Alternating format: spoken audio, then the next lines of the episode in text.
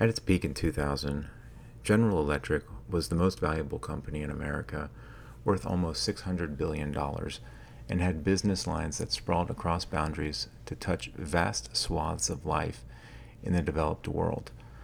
GE's industrial machinery and consumer goods electrified the power grid and lit American homes and kitchens. Its engines kept aloft American fighter jets, commercial airliners around the planet, and even Air Force One. Its lenders propped up new owners of McDonald's franchises and leased out rail cars carrying oil, grain, and lumber across North America. Its sonograms beamed images to expectant parents. Its x rays revealed broken bones, and its MRI machines scanned organs searching for cancer. Americans dashed to its refrigerators for snacks, then back to their couches to watch episodes of Seinfeld and Friends, also made by GE. General Electric was an industrial company, yet it seemed to sell everything. Fewer than two decades later, the logo can still be seen everywhere, but that GE is gone, if not unimaginable. While still a massive operation with hundreds of facilities, GE's stock is a mere fraction of its peak value. The company is no longer a media darling or an analyst favorite.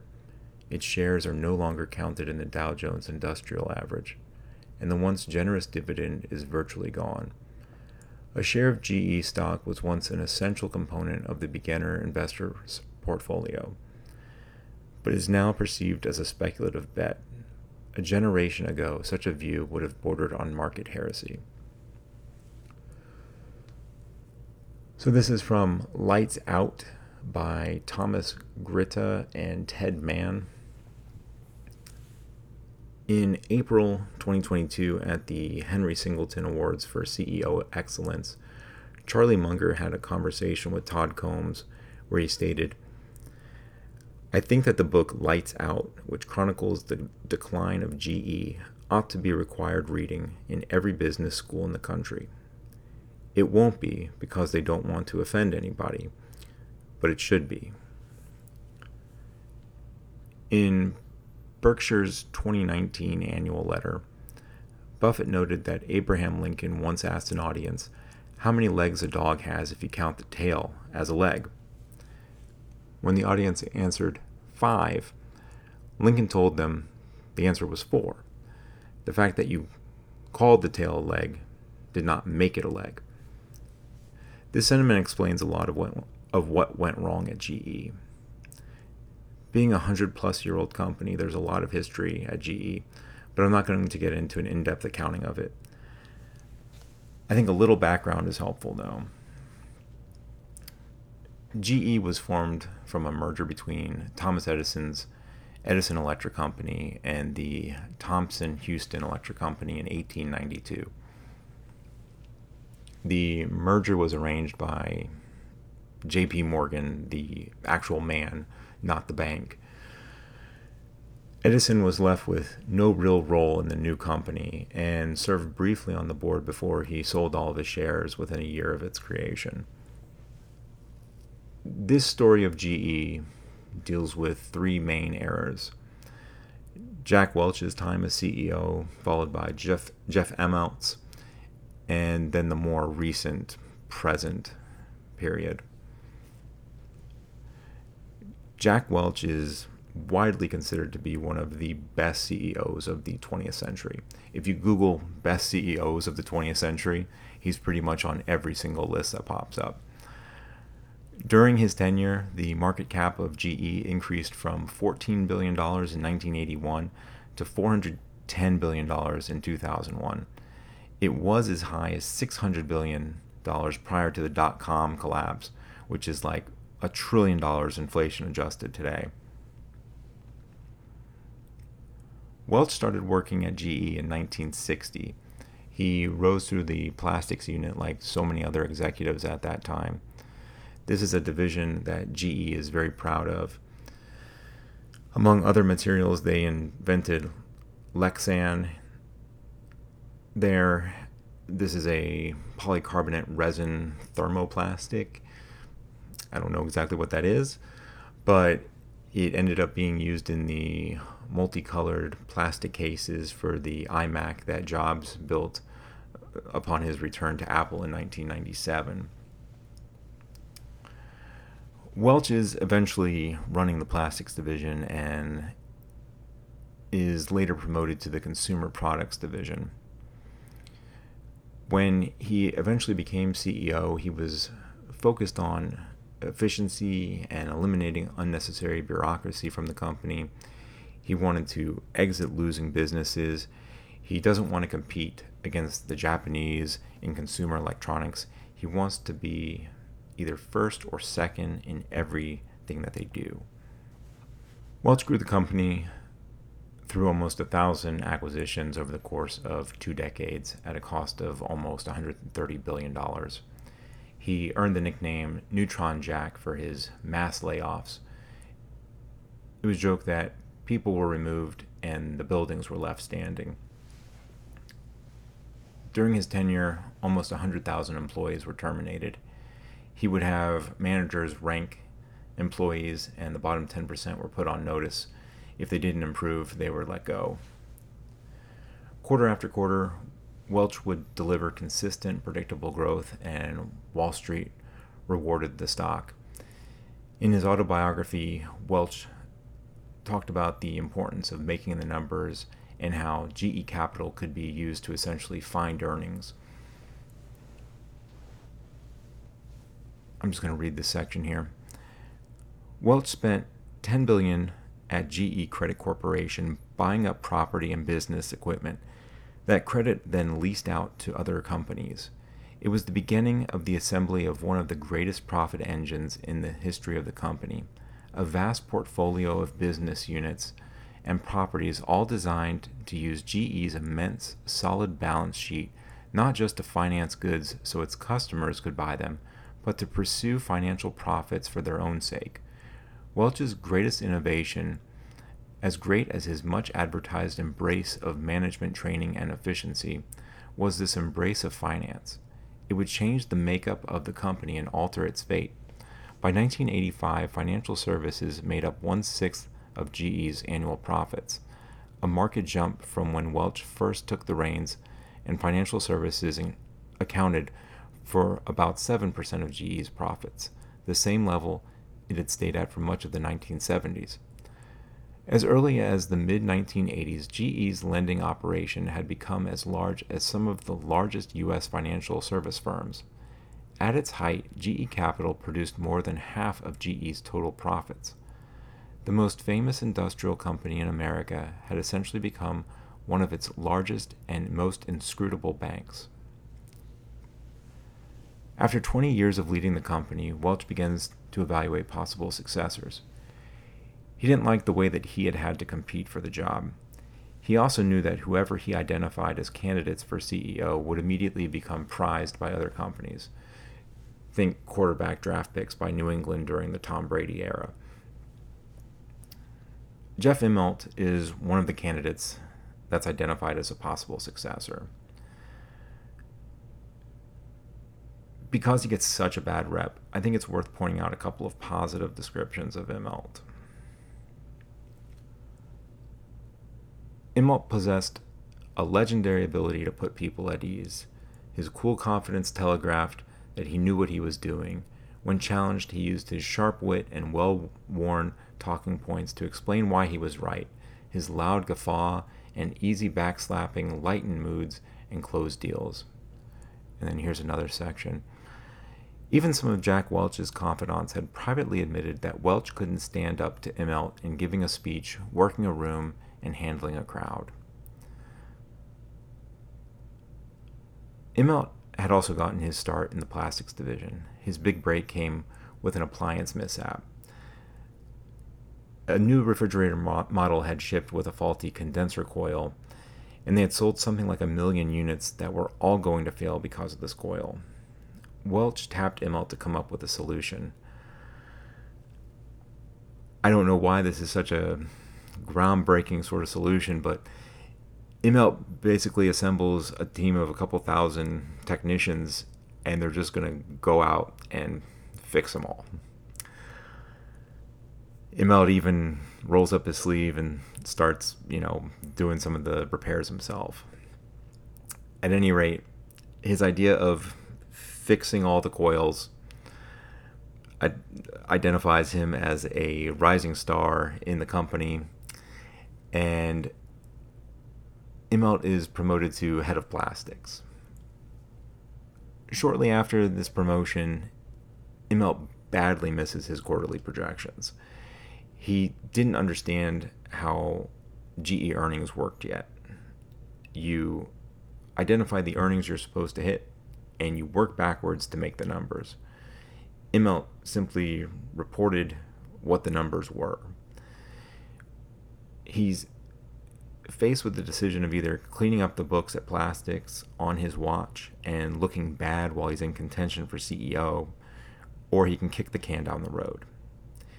And he kicks the can, he makes his numbers, and he's promoted to the healthcare division. And this is a really common theme. There's a number of division heads who will see problems in their units, but because they're in contention for bigger jobs, possibly even the CEO position, they don't want to rock the boat. They pretend that things are okay with the expectation that they're going to fix things once they get their next job. And this, of course, is a recipe for disaster in a segmented conglomerate where it's easy to hide problems. Eventually, Immelt is selected to be the next CEO at the end of 2000. Welch doesn't step down right away. He wants to stick around to make one last big acquisition. He wants to buy Honeywell. But the European Union is opposed to the idea of GE consolidating so much power in aviation and begins to make the deal impossible through the concessions that they're demanding. Welch realizes that as much as he wants the deal, he has to walk away. In September 2001, Immelt inherits a GE with a market capitalization of just over $402 billion and a share price of around $38. When he leaves GE 16 years later, the market cap is going to stand at just under $222 billion. Jack Welch officially leaves GE on September 7th, 2001.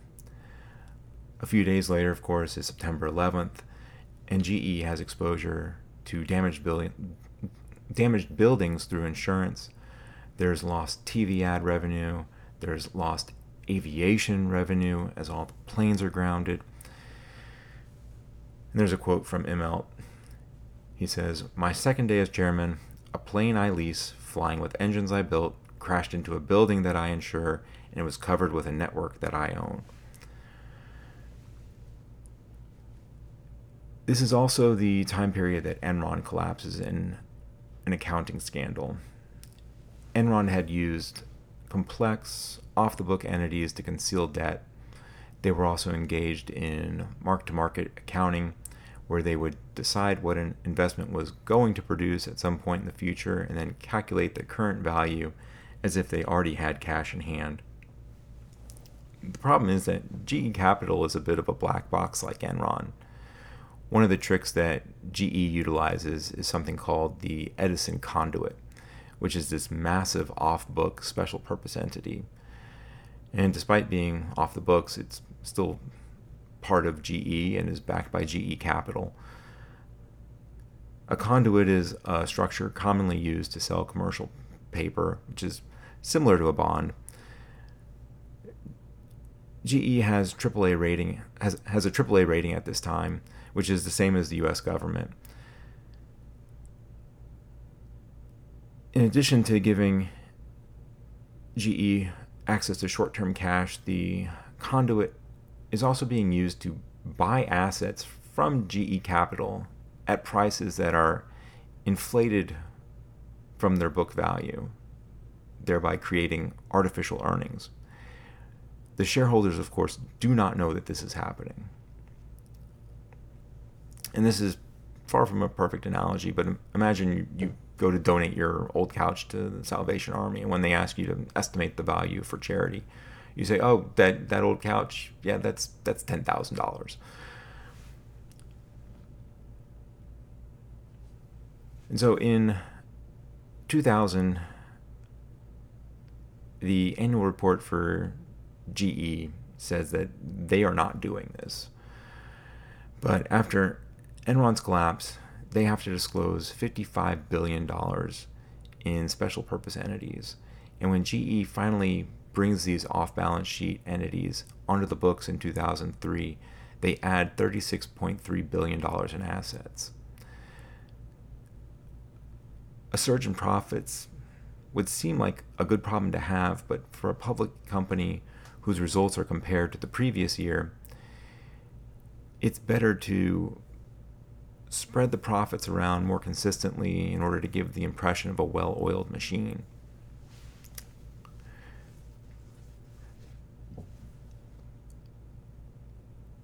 The fortune writer Carol Loomis once told Jack Welch she thought the she thought the earning smoothing practice was terrible. And he disagrees with her and says what investor would want to buy a conglomerate like GE unless the earnings were predictable. And it's the earnings per share that was the primary focus at GE, not the cash flow. And it's easier to manipulate the earnings per share. In 2002, Sarbanes Oxley is signed into law, bringing significant changes to Wall Street. The executives have to vouch for the results that their companies report, and GE's ability to massage their earnings is now greatly diminished. I'm going to read this section here. The world in which Jeff Immelt had thought he would be leading GE had been turned upside down. The recession and the uncertainty that followed the terrorist attacks had dampened the global growth on which GE's industrial businesses depended. And changes to accounting rules in the wake of the Enron scandal by requiring that the company now account for the vast financial holdings on its balance sheet at GE Capital had eliminated an easy and reliable source of paper profits to smooth over rough periods. After the implosion of Enron, investors began to question all these smooth, consistent quarters under Jack Welch. Ultimately, Immelt knows that the stock price is the all important yardstick that he's going to be measured by. By the fall of 2003, the stock is down 23% from his first day as CEO. That October, GE makes a series of large acquisitions over the course of a couple of days it finalizes a $14 billion media purchase from Vivendi that is rolled into NBC to create NBC Universal. It then buys a Finnish device maker, Instrumentarium, for $2 billion. And then it buys Amersham, a bioscience company, for $9.5 billion. Immelt is criticized for chasing fads, often being too late, and overpaying for deals. But Immelt wants to reduce the dependence on capital. In order to keep Wall Street happy and make the numbers, GE had to maintain and even expand its reliance on capital. To do this, it has to employ creative accounting to be generous.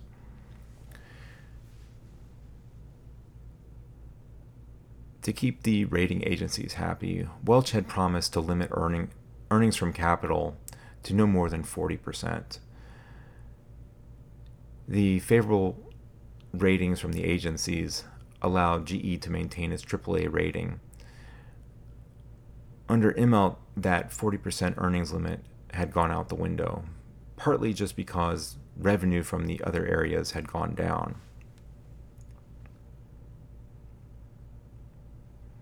I'm going to read this next section. Financial services was different from anything Immelt had worked with up close. Making money from money seemed shockingly simple to him at first, as it had to Welch. But the balance sheets were treacherously complex, and deep risks lurked there and were not always easily spotted in the quarterly profits and losses. It was reasonable to think that Immelt didn't know much about the greasy gears of it was reasonable to think that Immelt didn't know much about how the greasy gears of capital worked. In reality, it isn't clear that many people anywhere understood those complexities. Still, pinning down how well the company's leader understood its crucial lending unit was impossible even for some of those who were closest to him. Some of Immelt's critics acknowledged that he was sharper on finance than they expected, but another who worked closely with him for years said that Immelt struggled with basic concepts, the difference between secured and unsecured debt, for, for instance, which was fundamental to a lending operation like GE Capital. As capital became bigger, its world of investment opportunities shrank, much in the same way Berkshire can't invest in microcaps at its size. I'm going to read this next section as well. In 2004, GE buys Weyerhaeuser Mortgage Company for about 500 million from private equity firm Apollo Global Management. WMC lent money to home buyers, then flipped the mortgages, selling them to investment banks that wanted to package the streams of loans the streams of loan payments into bonds. WMC and thus GE Capital got its money up front from those banks and went back to work finding people who wanted to borrow. All the assets on GE Capital's balance sheet had been worth less than 200 billion in 1995. That still made it a bigger financial unit than any modern industrial company had ever operated, but one that leadership said was just as safe and manageable as the rest of the company's portfolio. It had been supercharged in Welch's years, growing to 425 billion by the time Immelt took over. As GE leaned on the unit to keep generating profits and smoothing returns, by the end of 2006, capital had mushroomed, having grown by another third to 565 billion in assets, and it wasn't done growing. GE is concentrating in subprime, just as the market is souring. GE also has entertainment divisions. In 2005, Peter Jackson remakes King Kong, but it doesn't do as well as they had hoped for at the box office. So they say they're just going to release a special edition DVD when it comes out on video and book additional non existent revenue based on presumed sales of the DVD of the movie that nobody wanted to see.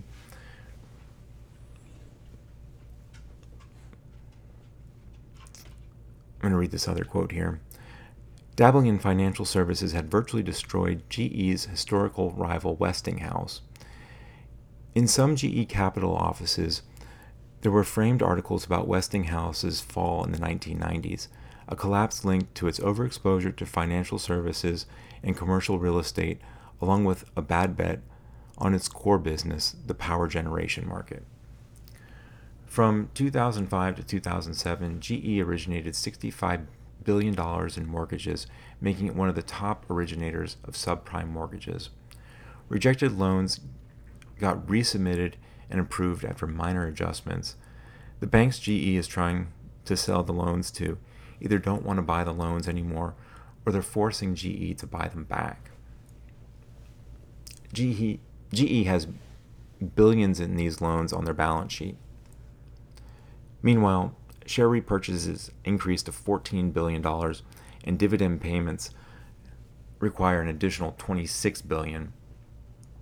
Immelt and GE Capital also dive into commercial real estate chasing a hot sector.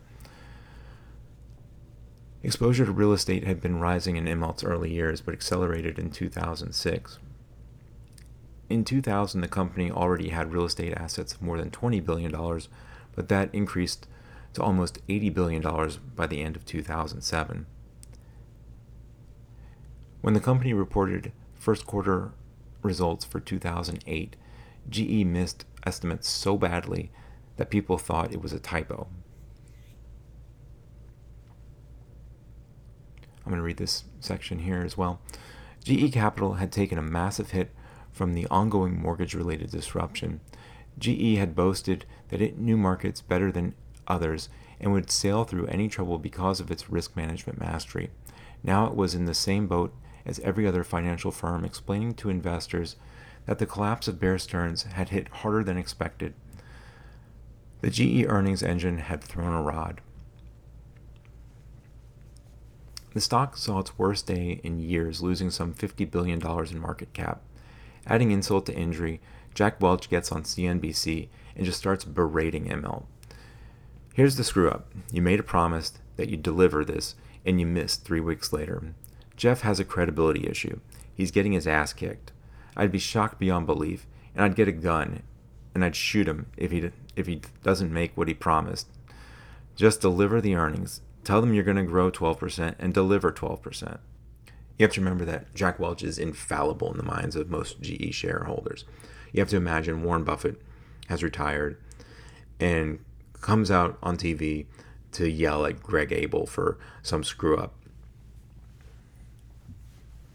This is also the time where Bear Stearns has collapsed and gets sold to JP Morgan.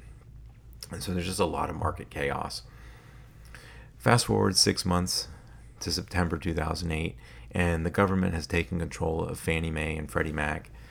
A few days after that, Immelt has to call Treasury Secretary Hank Paulson to tell him that GE is having trouble selling their commercial paper to investors. And again, this is how they meet their short term funding obligations. Without its commercial paper, GE would become insolvent. While Immelt is going to Paulson to express his concerns, GE is telling the public markets the exact opposite. Everything is fine. Within a matter of days, Merrill Lynch is sold to Bank of America and Lehman just goes under. GE looks for a lifeline, and like so many others during this time, they turn to Buffett. They agreed to a deal where Berkshire is going to invest $3 billion for preferred shares, yielding $300 million annually, along with the right to buy an additional $3 billion in stock at $22.50 for the next five years. At the same time, they're raising this money from Buffett.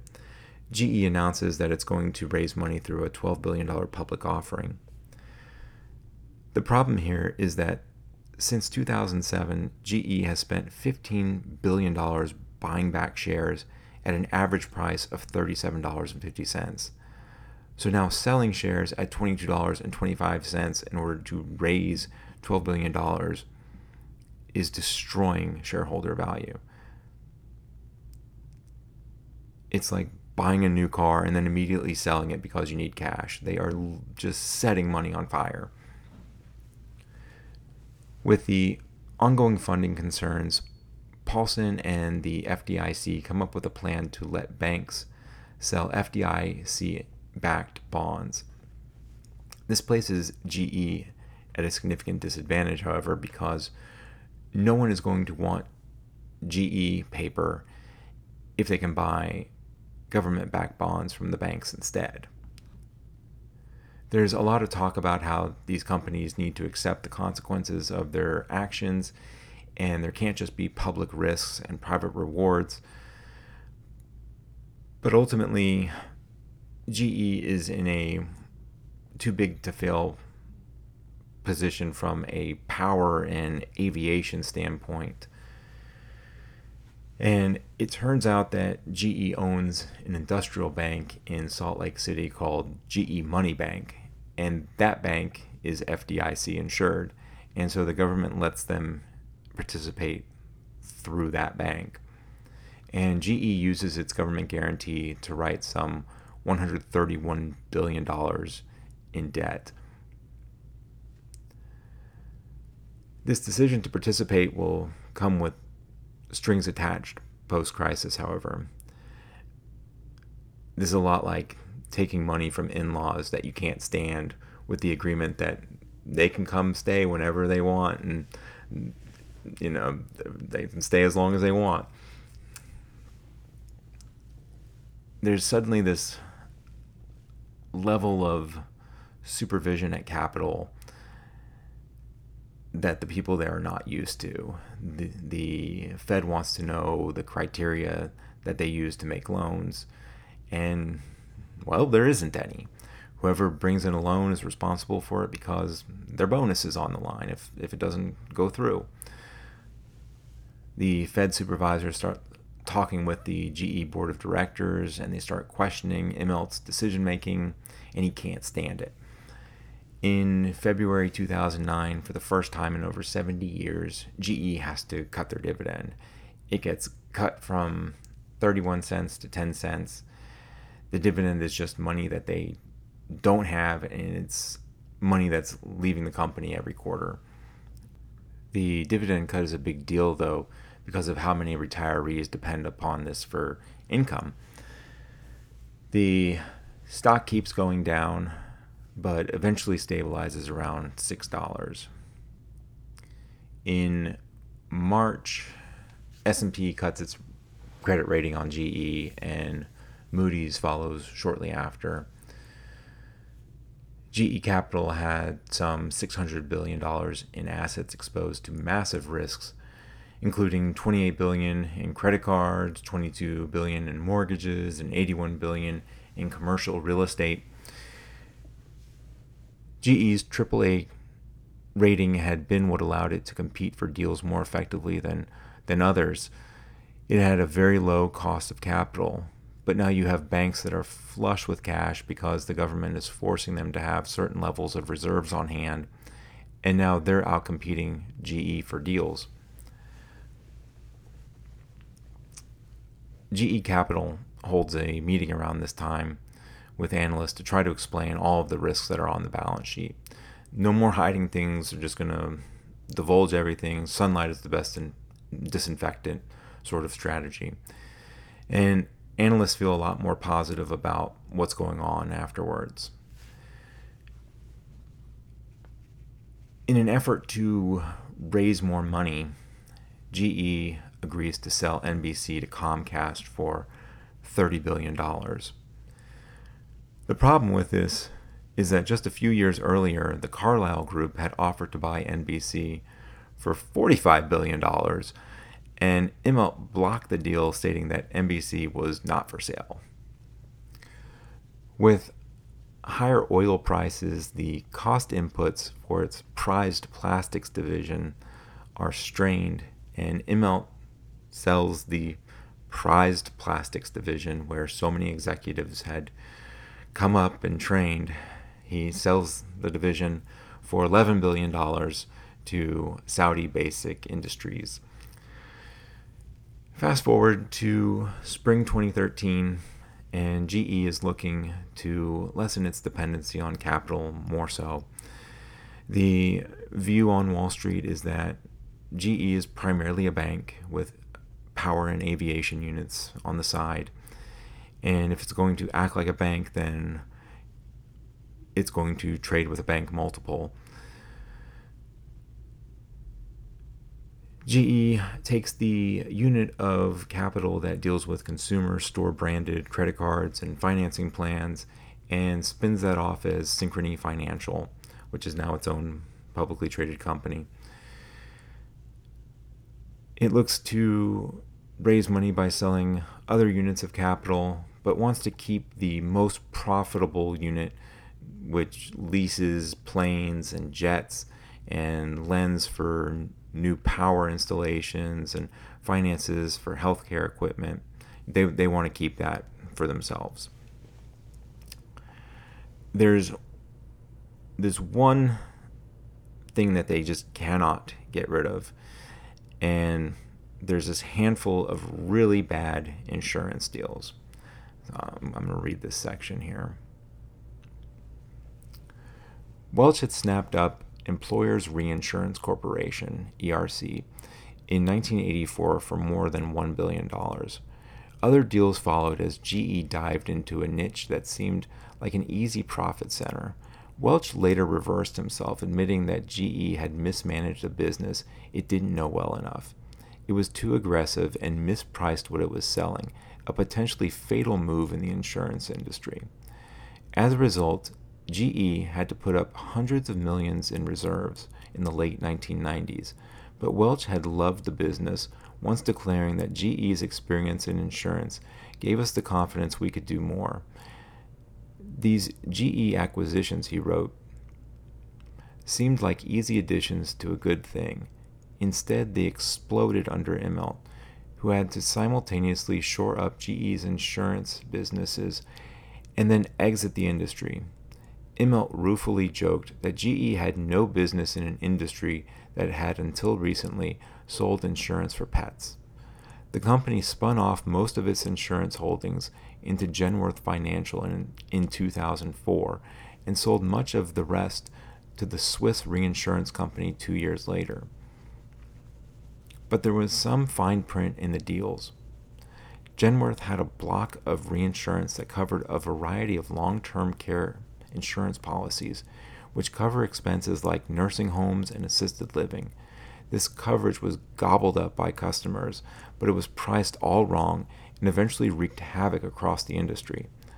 When preparing for the Genworth spinoff, GE's bankers advised not making the long term care business part of the offering. So, to make the deal more attractive, GE agreed to cover any losses from that group of policies.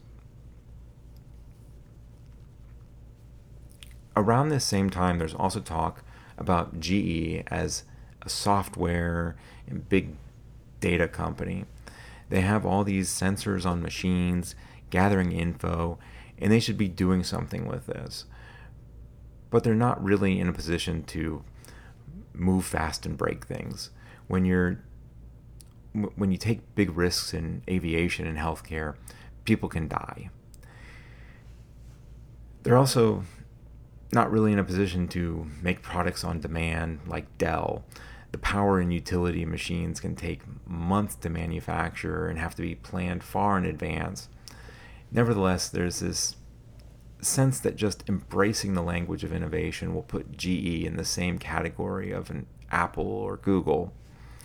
And that's where there's this recurring theme of success theater they start projects, but they don't really finish them. They mock up applications, but they don't ever get anything working. They make ads for things that don't really come to fruition. And it's a lot like, you know, Instagram moms who take their kids to the park and they pose for these for these pictures so they can put things online and then they don't actually play with their kids or let them have fun. But it's all just the the image of the event. It's just fluff. It's all empty.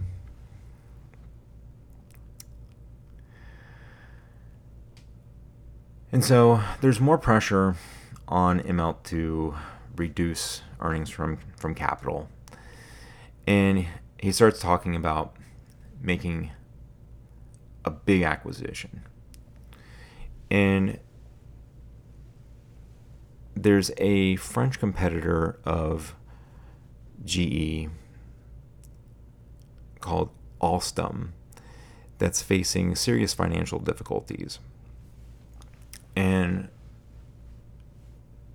there's thought that buying Alstom and restructuring its operations and folding it into GE would make a lot of sense, but it has to be done at the right price.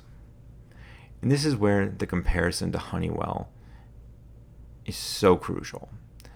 And to me, this is probably the most important aspect of the book, and this stuck out to me after reading it a few times. I feel like this is really where the difference between Welch and Immelt really, really sticks out. I would view the Alstom deal like buying a cheap house that you're going to renovate and flip or something. And you know, I don't I don't do this or anything, but I've watched my fair share of HGTV. And so, you know, you you have to buy it cheap enough that you can make a profit even if you hit some snags or, you know, whatever. And instead, here you're overpaying you end up letting the prior owners stay in the guest house. Oh, and there's like a bunch of asbestos in the house that you're going to have to deal with, that sort of thing. And so to get into the actual the actual deal.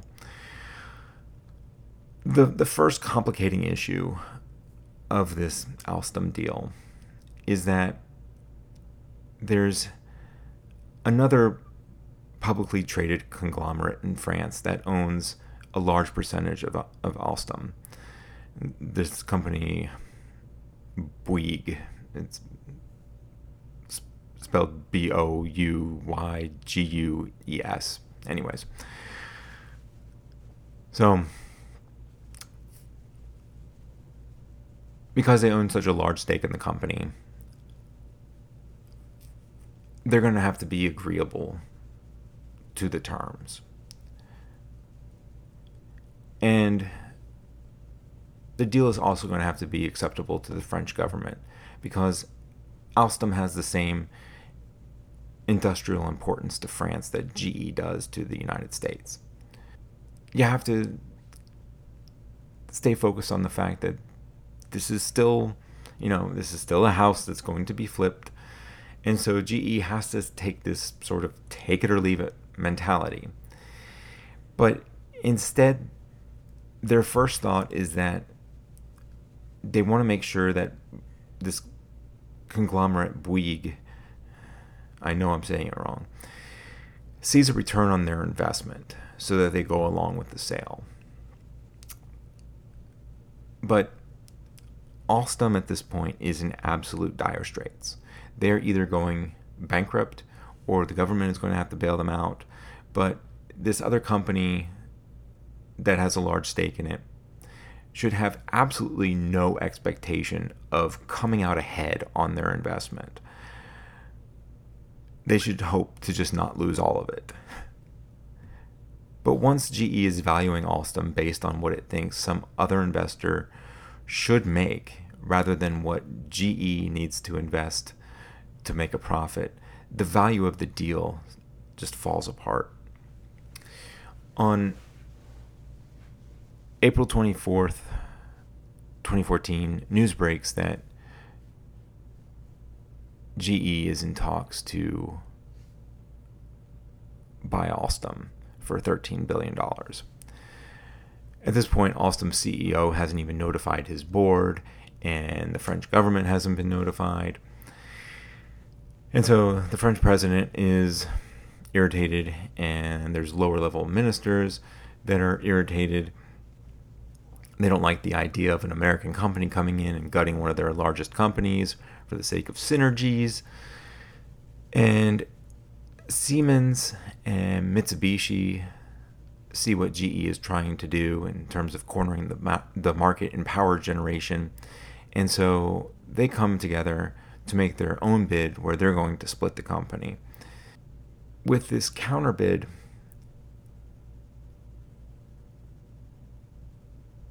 the comparison to Welch is really stark because when the Honeywell deal starts to go south, Welch just walks away. And even though it would have been a really nice feather in his cap to go out on top, it just doesn't make sense for Welch as the EU is just demanding concession after concession. But in order to get the Alstom deal done, Immelt proposes this series of joint ventures where different units of the company are going to be owned 50-50 by by Alstom and GE and the French government can even buy up to 20% in the new entity. And this this deal structure that GE proposes is too good for Siemens to even make a counteroffer. But that's not the point the point isn't to outbid Siemens. It's to come in, make a lowball bid, extract value from Alstom.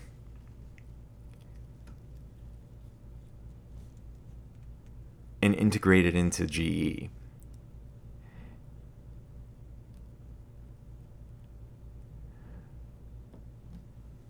If they keep raising their their bid, they're not going to be able to make any money. The French government is happy with the terms, but now they have to satisfy the European Union, the European Union as well. The loss of Alstom in the power turbine business limits the shrinking universe of companies that sell and service these machines, especially in Europe. The U.S. Justice Department is also looking at Alstom, especially a subsidiary in Florida called Power Systems Manufacturing.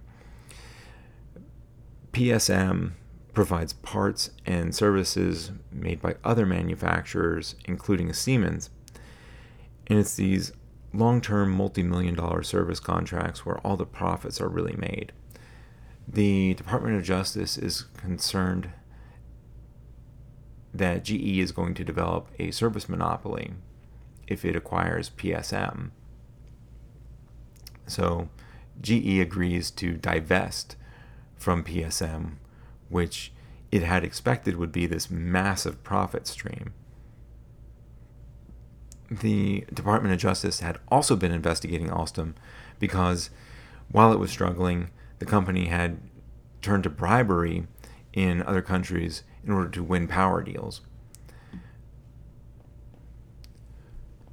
Ultimately, in order to get the deal passed through the EU, Immelt has to allow the Alstom turbine program to remain under European control. So they decide that the turbine unit is going to go to this small Italian company called Ansaldo, which is by no means a rival to Siemens or Mitsubishi. But this small Italian company is 40% owned by Shanghai Electric, And this turbine program from Alstom is less advanced than GE, but it's more advanced than what China is currently manufacturing. But with a 40% ownership stake in Ansaldo, it's only going to be a matter of time before Shanghai Electric is producing a cheaper alternative to compete against GE. at this point, people at GE are saying that the deal is way more trouble than it's worth. There is little to no upside. And they're looking for ways to get out of the deal through, you know, various clauses in the contract. But they realize that Immelt wants the deal done for his legacy, and it's going to get done whether they torpedo their careers by raising objections at the end or not. And there's also a sense that GE is too big to be undone by a single bad deal. I'm struck by the Jim Collins description of level five leaders, especially in this sort of situation. And you know, he describes level five leaders as people that look at themselves when things go wrong instead of looking at others and external factors or bad luck. Whereas success is usually the result of good luck or the hard work of other people.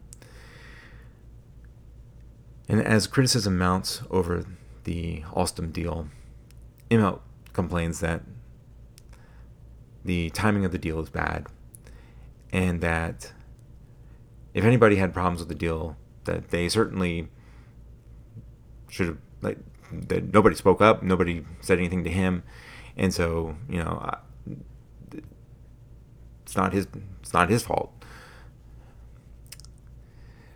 Before the deal can fully finalize, Alstom has to pay fines for bribery, and the Department of Justice is adamant that Alstom pay it, not GE.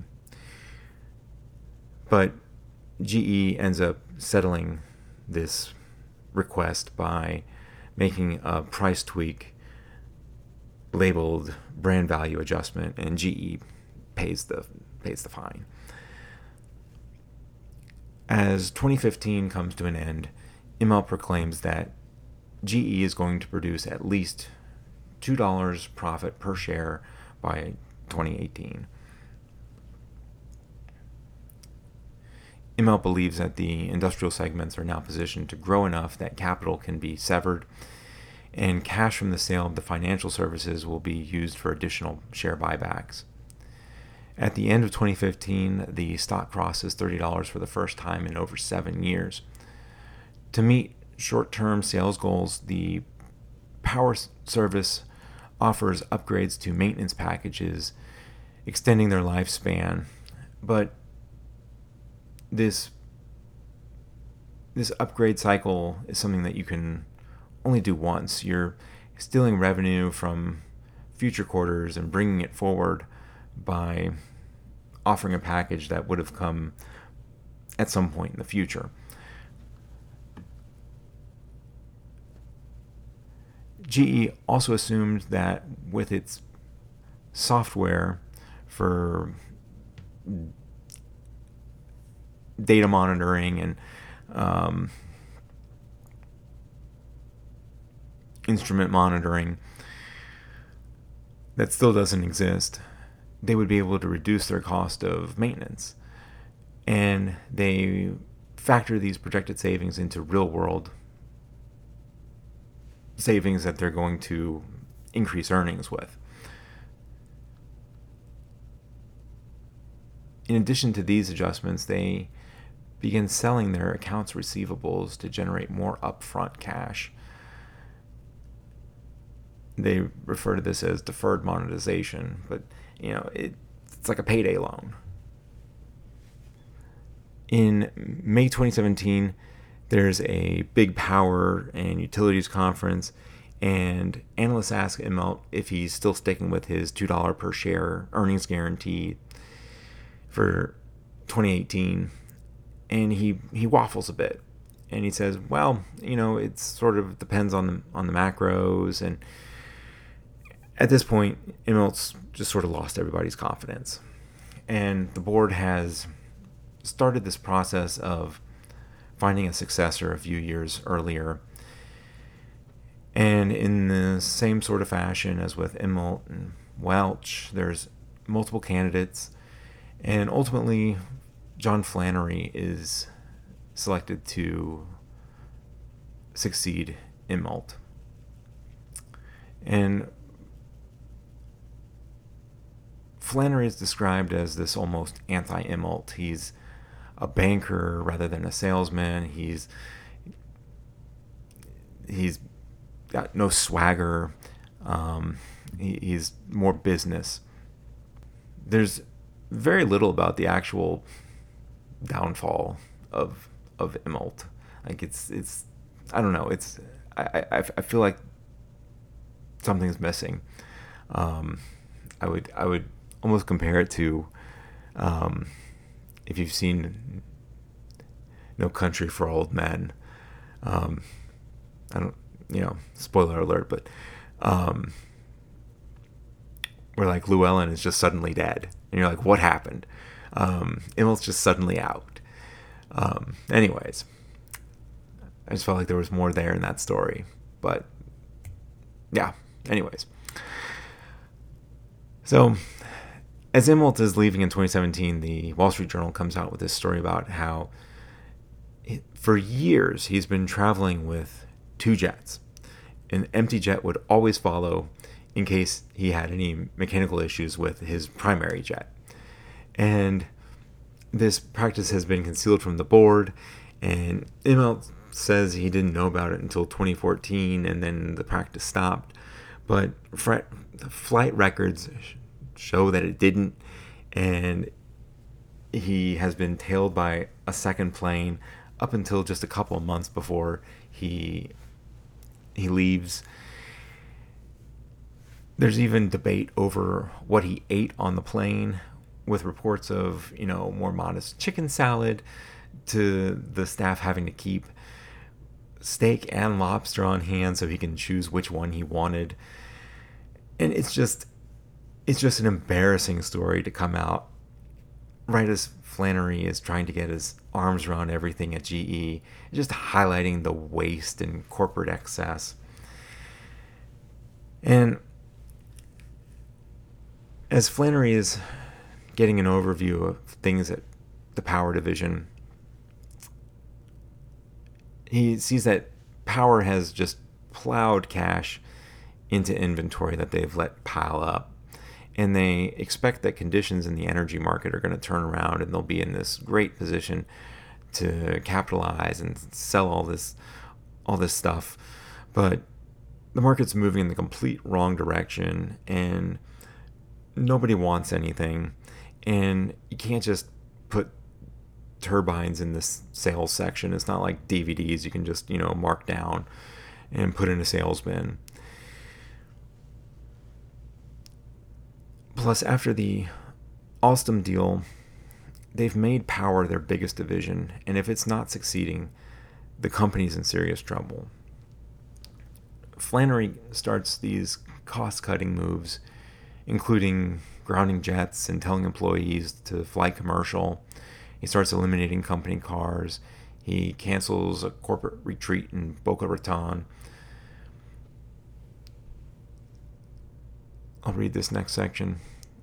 Few had doubted the decision to jettison GE Capital, but the plan to replace its earnings had fallen flat. Industrial growth wasn't coming fast enough, and the company had blown billions on share repurchases that now seemed worthless. During Immelt's tenure, GE spent well over $100 billion buying up its own stock, much of it at a price far above where it traded now. Without adjusting its sacred and expensive dividend, the company had gutted its ability to generate cash.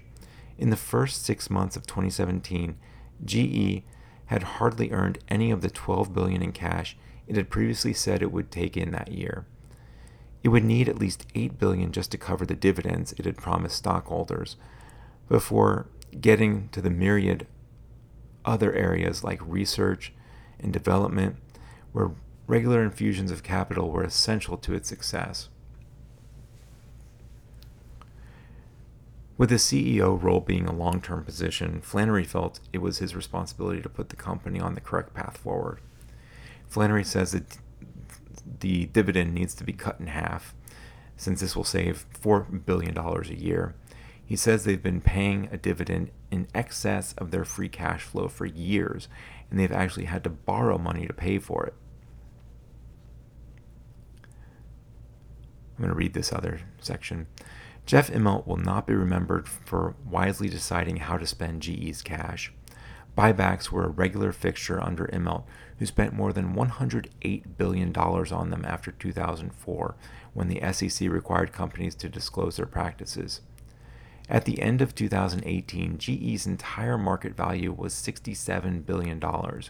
In Immelt's last 18 months as CEO, he spent almost $26 billion in cash on repurchases, even as the stock fought to stay near $30 during that, during that period. Just 15 months later, it had dropped below $10. When Immelt's retirement was announced in June 2017 and the repurchases stopped, it was as though someone had grabbed the assailant's hand. Around this time, GE's insurance obligations are coming due on these long term care policies, they wrote and just can't get off their books. They estimate they're going to be on the hook for 2 to 3 billion, but in reality, it turns out being more like 15 billion dollars, which they just don't have. GE gets a waiver to build up the to build up a reserve over the course of 7 years and avoids a, a catastrophe. Flannery starts to remake the board in his image.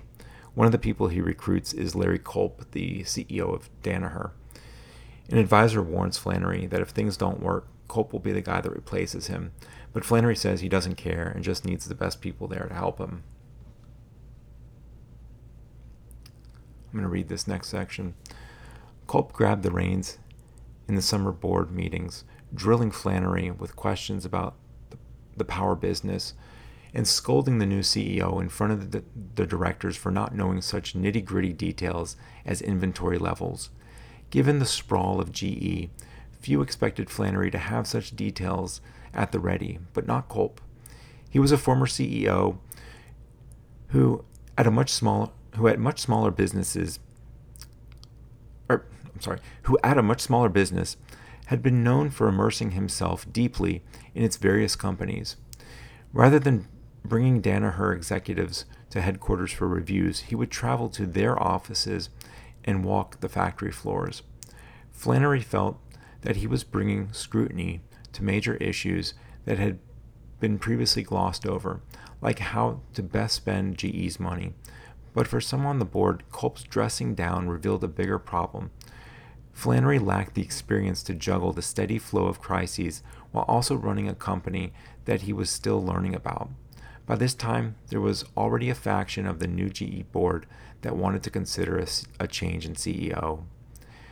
After 16 years of Immelt, Flannery thought he had more time to turn things around, but he was fired after just 14 months. He was replaced by Larry Culp. Unlike Flannery, Culp at least knew what he was walking into now. He continued much of what Flannery started. He cut the dividend further, reducing it to just one cent. He agreed with the need to break up the company and sell off units. I'm going to read this next section as well. Under Culp, GE sold its transportation business, exited the oil and gas fiasco, and unloaded healthcare's biopharma operation for $21 billion in a move he says will help lighten GE's massive debt load. At this writing, the business most associated with GE's old avatar, Thomas Edison, the lighting division, is still for sale. It's actually sold now in 2020. Culp has pointed to the GE culture of Welch's days when operations were focused and lean and lean manufacturing honed the company's efficiency. He is a student of the purest form of those processes which came out of Toyota.